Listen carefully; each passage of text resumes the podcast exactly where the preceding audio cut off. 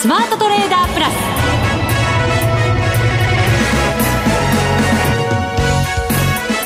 全国のリスナーの皆さんこんにちは。内田まさです。この時間はザ・スマートトレーダープラスをお送りしていきます。この方にご登場いただきましょう。国際テクニカルアナリスト福永博之さんです。こんにちは。よろしくお願いします。よろしくお願いします2万3000円って重いんですね、はい、あの重いのかあるいは誰もそこに進もうとしないのかちょっとなんとなく僕的には後者のような感じがするんですけどね。ええこのところちょっと強気だった福永さんがここに来てやっぱりちょっと、はい、いやあのこれは弱気というよりは、えー、あのなんでしょう。まあ一休みというそういう感じかなという気がしますけどね、そういうところまで一旦来たっていうことなんですかね。ね。あのまあやっぱりニューヨークダウがこれだけその過去最高値を連日で更新しているにもかかわらずですよ、えー、寄り付きがどうしても弱いじゃないですか。そうですね。ねそれからあと FOMC で利上げが発表されてもあの為替は逆に円高にね進んじゃってという。そうなんですよ。112円台。はい。ね。ですからあのその前手前で113円台乗せてましたからあの利益確定という意味で言えばまあ、出尽くしという見方もできなくはないですけど、まあ、そうなるんじゃないかっていうね、見方もありましたけど、ちょっとね幅もね、はい、1点ぐらいドンといきましたからそうですよね。朝起きてみて、えー、うんって風景がなんかあれ？変わったなっていう感じありましたね。本当そうですよね。ですからあのやはりそういうふうに考えるとあのこれまでのその株式市場の、まあ、上値を買う動きというのがちょっと一旦あの収まっていると同時にドル円もですねえー、これからますますこうドル高に向かうかというとやっぱりそれもちょっと一休みというね。年末ってこともあるんじじゃないですか、まあ、そうですね。それ年末ということでやっぱりねあの日本は年末ですけど海外はもうクリスマスがねメインなので、はい。まあ、そういう意味ではクリスマス休暇、うん内田さんも美味しいもの食べに行くんでしょ？クリスマスですか、はい、仕事してます、ね、ええー、また仕事しながら食べてるんじゃないでしょうね。まあそうでしょうね。きっとね。食べるのは忘れないでしょうね。そうそうそう食べるの忘れて仕事するなんてダメですよ。そうですよね、はい、楽しまないとね、まあ、そうですね、はい、まあそういう方々も世界的には多いという時期にね。ね特にやっぱり海外の投資家が日本株買ってましたから、はい。まあ、そう考えますとやはりちょっと一旦あの一休みでまあその人たちはいいお正月というかクリスマス迎えられるんじゃないですかね。そうかもしれないですね、はい、まあでもそうなると一旦ですから、はい、また再転化する可能性も秘めてるというねなんとなくそういう口調にも聞こえるんですけど。もちろん。はい、もちろんそのつもりでおります。そうですか。また変わるかもしれません。今日そんなところには踏み込んでいきません？あの 内田さんまたまた今日もなんかあの何ですか？いやいや手綱をさばこうとしてますね。怖いですね。リスナーの皆さんに有益な情報をお届けするのが私の役目でございますので、ね、さすがでございますね。はい、今日もよろしく。よろしく。だからあんま締ま縛りのない締めのようなあれですけどふんどしキュッと締めていただいてね。ふんどしね、よろしくお願いします。内田さん。いやいやいや締めましょう締めましょう。そうです、はい、よろしくお願いします、はい、さあ、それでは番組進めていきましょう。この番組を盛り上げていただくのはリスナーの皆様です。プラスになるトレーダーになるために必要なテクニック心構えなどを今日も身につけましょうどうぞ最後まで番組にお付き合いください。この番組はマネックス証券の提供でお送りします。スマートトレーダー計画。よーいドン。さあ、ここからは福永さんの為替分析、また株式分析ということになりますが、はい、えっと、株は日経平均が63円62銭安22,694円45銭で引けています。はい。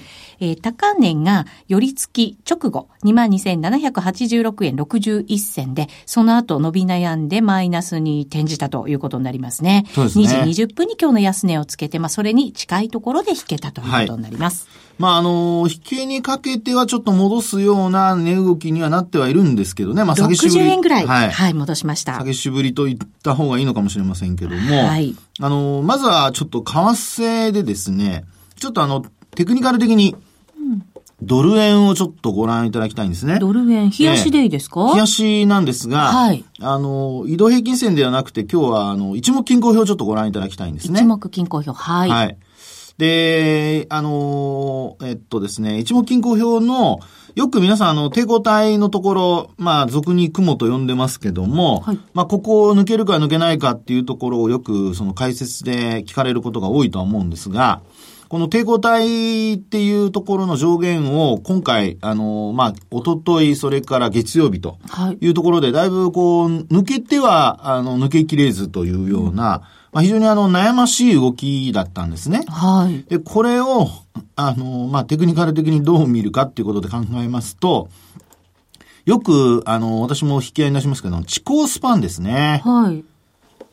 で、この地高スパンをですね、ご覧いただきますと、あの、今お話しした抵抗体の上あたりで、あの、数日ほとんど動きがなかったところ、ここは、あの、地高スパンが、ローソク足であるとか、あるいは転換線に押し返されて、で、一方で、基準線の上でですね、まあ、要は挟まれたような状態で動いてたんですね。はい。ですから、非常にあの、方向感のない値動きというところだったんですけども、まあ、昨日の FOMC の結果を受けてですね、えー、ドル円は下方向に、一気にその地高スパンが基準線を下回っちゃったという流れなんですよ。はい。ね。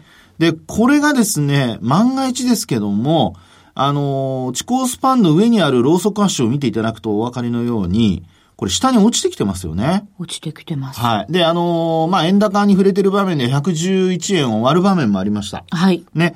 ですので、これが万が一ですね、地高スパンが、あのー、ローソク足に沿う形で下に落ちてくるとなると、これ年末に向けてひょっとすると、円高局面っていうのがですね、はい。あのー、まあ、起こるかもしれないっていうところなんですね。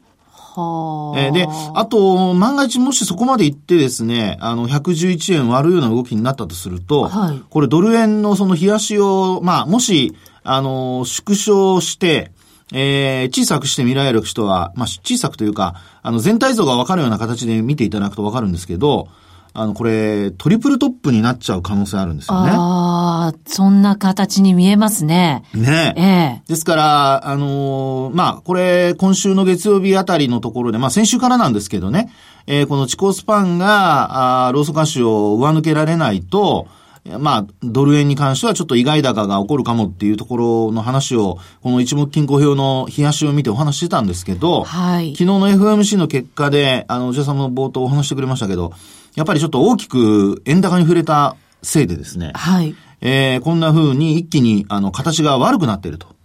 いうことなんですよね。ですから、あの、今のところ、えっと、今日現在は、まあ、基準線であるとか、転換線であるとか、まあ、そういったところで、あの、一応下げ渋ってですね、今現在も112円の70銭台の前半まで上昇してきてはいるんですが、はい。これ上値が重たいっていう状況になりますと、ドル円、まあ、あ冷やしがどうしても、あの、まあ、地高スパンの上のローソク足ですね。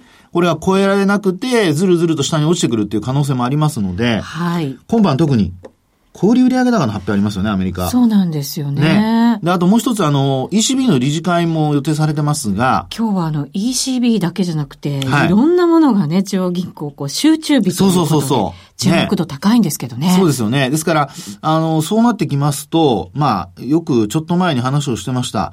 ユーロドルの関係ですね。はい。で、ユーロドルで、あの、ユーロが強くなってドルが下落するっていう流れになった場合、これあの、ドル円もですね、あの、逆に、えー、こう、円高に触れると。まあ、要するに、あの、ユーロが強くなって、で、ドルが、あの、弾かれてですね。で、その弾かれたのが、ドル円のペア、通貨ペアでも、また弾かれるという、ドルが弾かれちゃうという。はい、昨日はだからドルが弱かったので、ユーロはね、その額で上がったというような動きになりましたけど、はい、そうです。もしかしたらユーロ主導でという動きが、はい今夜はあるかもしれないそうなんですよね。はい。ですから、ドラギ総裁の、その、まあ、会見でですね、どんな話をしてくるのか、で、もし、その、景況感に対して強気の発言をするようなことになり、なってですね、ユーロドルが強含むと。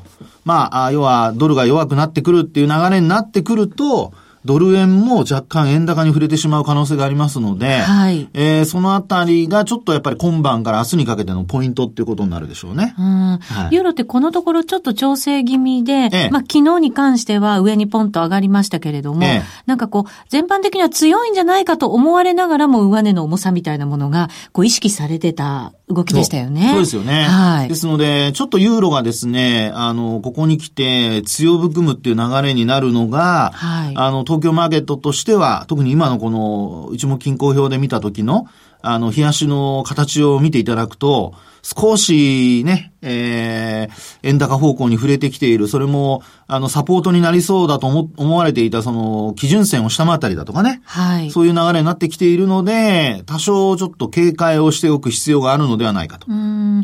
もしかしたら、ドル円の動き、それからもしかしたら東京株式市場の動きを逆回転させてしまうかもしれないみたいな。恐れがあるわけですね。ね。まあ、あの、長い目で見ればもちろん景気が良くなってるっていう反応がですね、はい、えー、話題がそういったこう反応につながるっていうね、あの、ユーロ高につながるっていうことだと思うんですが、うん、まあ、あの、長い目で見れば逆にその景気が良くなってきているっていうことで、結果的にはやはりあの、最終、まあ、あまたまたユーロが強くなって、その分、ユーロ円であるとか、あるいはドルに関してもアメリカも景況感良くなってきてるわけですからね。はい、またまたその、そういった巻き戻しの動きが起こってくるとは思うんですけど、ただやっぱり売買タイミングってすごく、あの、今すごく重要ですからね。なのでそのあたりをちょっと注意をしていただきたいなっていうのが、まあ、あの、本当にもう目先の短期的な、あの、見方になりますけども、ちょっと、あの、注意してほしいなっていうところにはなりますよね。はい。あの、このところ、ユーロの動きを抑えてきた、あの、要因の一つに、ポンドの強さっていうのもあったと思うんですけど、はい、BOE もね、ありますからね。そうですよね。やっぱりちょっとね、そのあたりは注意が必要かもしれませんよね。ねまあ、それにあの、BOE は、あの、前回と言いますか、前々回でしたかね、あの、えー、10年数ヶ月ぶりに、あの、利上げを行って、はい、で、景況感がどうなるかっていうところをみんなもう興味津々で見てるところになりますから。そうですよね。ただ、ええ、景気から見ると、その利上げはなかなかこう継続しては難しいんじゃないかっていう見方がある中で、はい、インフレが高まっていて、利上げせざるを得ないんじゃないかっていうね、う見方がありますからね、そちらもね。まあ、それが結果的にポンド安が、まあそういった状況を生み出しているっていうことなので、はい、まあ今回のそのポンドがちょっと若干強含んでるっていう流れからすると、あの、そのあたりは、まあ、あの、ユーロのね、頭を抑える要因になってくれると、まあ、ユーロドルで見た場合の値動き的には抑えられる可能性ありますからね。まあ、ドル円に関してもそうそうそう、そういうことになりますよね。はい。まあ、そういうふうにこう、ちょっとこう、まあ、それぞれ紐付けして、えー、連動してみていただければ、あの、いいとは思うんですけども、はい、あとはやっぱ株式市場で言うと、やっぱ明日は日銀の単管が、そうですね。えー、発表されますからね。で、ね、もし、あの、まあ、製造業、あるいは非製造業のところの、あの、足元、あるいはその先行きの、えー、まあ DI になりますけど、このあたりが、まあ、あの予想を上回るかどうかですよね。はい。で、今市場予想では前回の数値を上回る予想で、まあ本当若干ですけどもね、上回る見方が、まあ大半ですから、まあそういう意味ではそこが、あの、しっかりしていればっていうのと、あともう一つはやっぱり想定為替レートですよね。はい。ええー、で、あの、9月の日銀単価は、109円台の前半なんですよ。30銭台。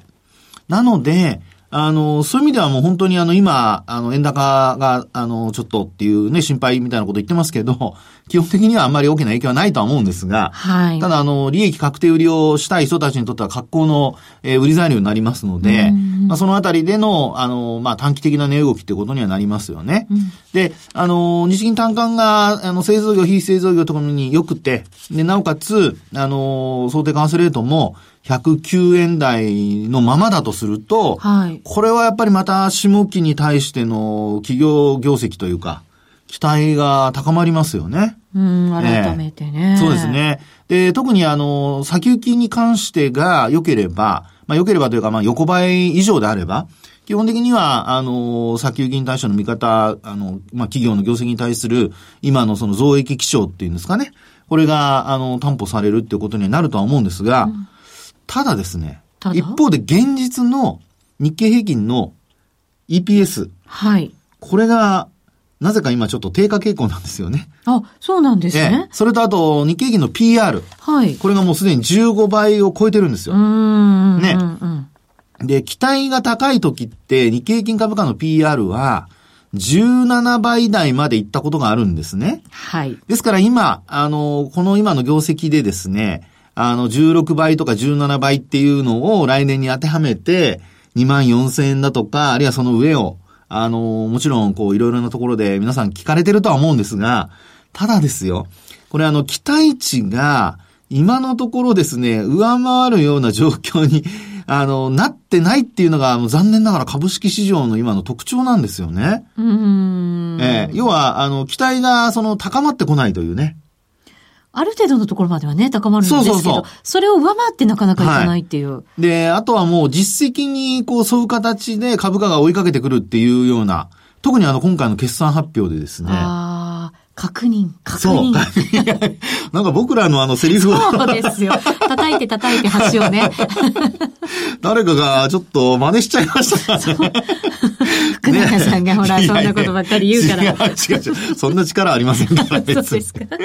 ただですね、まあそうやって考えると、まあやっぱりさっきのね、あの、再スタートのタイミング？タイミング、それが聞きたかった。ね。うん、それを考えますと、やっぱりちょっと年内は難しくてですね。また次確認するときそうそう。ってなると、まあ、やっぱ1月の下旬から、はい。あの、2月の中旬？決算がまたね。そうです、そうです、そうです。出てくる頃。ま特にあの、小売の決算からだいたい始まりますから、はい。小売の決算あたりの結果を見てですね、あの、インバウンドうんぬんって今言ってる中で、あの、少しこう、景況感、国内の状況が盛り上がってくるようであれば、それこそ、あの、輸出関連株、今売られている、例えば、あの、電子部品のところだとか、ハイテクって言われるところのセクターが、盛り返してくるってこと十分考えられますからね。そうですね。はい。まあでも本当波がありつつ大きなトレンドを描いていくわけですからね。そうですね。だからね、そういうこうイメージをしておけばいいのかもしれないですけどね。うん、だと思います。ですからちょっとね、あの年末に向けては短期的なその下落、まあ下落といっても利益確定売りっていう時給の関係だと思うんですけども、はい。まあそのあたりをうまく捉えることができる人は捉えるようにするのと、はい。あと無理できない人は無理しないようにすると。そうですね。はい、でもなんか一方でマザーズとか、なんか元気吹き返してるじゃないですか。いや、マザーズね、ねもう実はちょっと話したいんですけども、時間なくなってきたので。聞きたいな、聞きたいな。いやいや、マザーズはですね、はい、週足でご覧いただきますと。もっと長いところで見なきゃいけないんだ。あの、はい、ご覧いただくとですね、これあの、上値の抵抗線ちょっと超えてきてるんですよ。あ、そうなんですね。なのでですね、えー、マザーズ指数は年末に経験株価が冴えなくても、ひょっとするとひょっとするかもしれません。まあ、年末の特徴って感じですよね。ですね。個別でね。はい。うん、なので、マザーズ指数の先物なんかを、あの、売買できる人は、はい、あの、個別株、あの、選ぶのが大変だっていう人は、こういうその、指数なんかを売買されると、うん、意外と年末ちょっとお小遣い稼ぎができるかもというところでしょうね。なるほど。はい。はい。ありがとうございました。はい、聞けてよかった。えー、以上、スマートトレーダー計画、用意ドンでした。日本株投資をお楽しみの皆様。今、新大統領が誕生し、注目のアメリカへ投資してみませんか？米国株に興味はあるけど、英語だし、知らない企業も多いし、なんだか難しそうだなと思っている方。実はそうではありません。米国株は1株から購入可能。株価は100ドル以下の銘柄が多く、1万円もあれば、あなたもアメリカ企業の株主に。少額から投資でき、始めやすいのが米国株の特徴なんです。多くの企業では配当は3ヶ月ごとに支払われ、配当金をもらえる楽しみがたくさん。最近は日本でもサービス展開しているアメリカ企業が増えており、日本人にも身近になったことで、米国株投資を始める方が増えています。マネックス証券の米国株取引サービスはお得がたくさん。手数料は業界最安水準。特定口座にも対応。取扱銘柄数はオンライン業界最多の3000銘柄超。さらにさらに、米国株を初めてお取引されるお客様には、最初の20日間限定で、取引手数料を最大3万円までキャッシュバック。米国株なら、マネックス証券。今すぐ、マネックス証券、米国株で検索。当社が扱う商品などには、価格変動などにより元本損失、元本超過損が生じる恐れがあります。投資にあたっては、契約締結前交付書面などを必ずお読みください。マネックス証券株式会社、金融商品取引業者、関東財務局長金賞第165号。ザ・スマートトレーダープラス。今週のハイライト。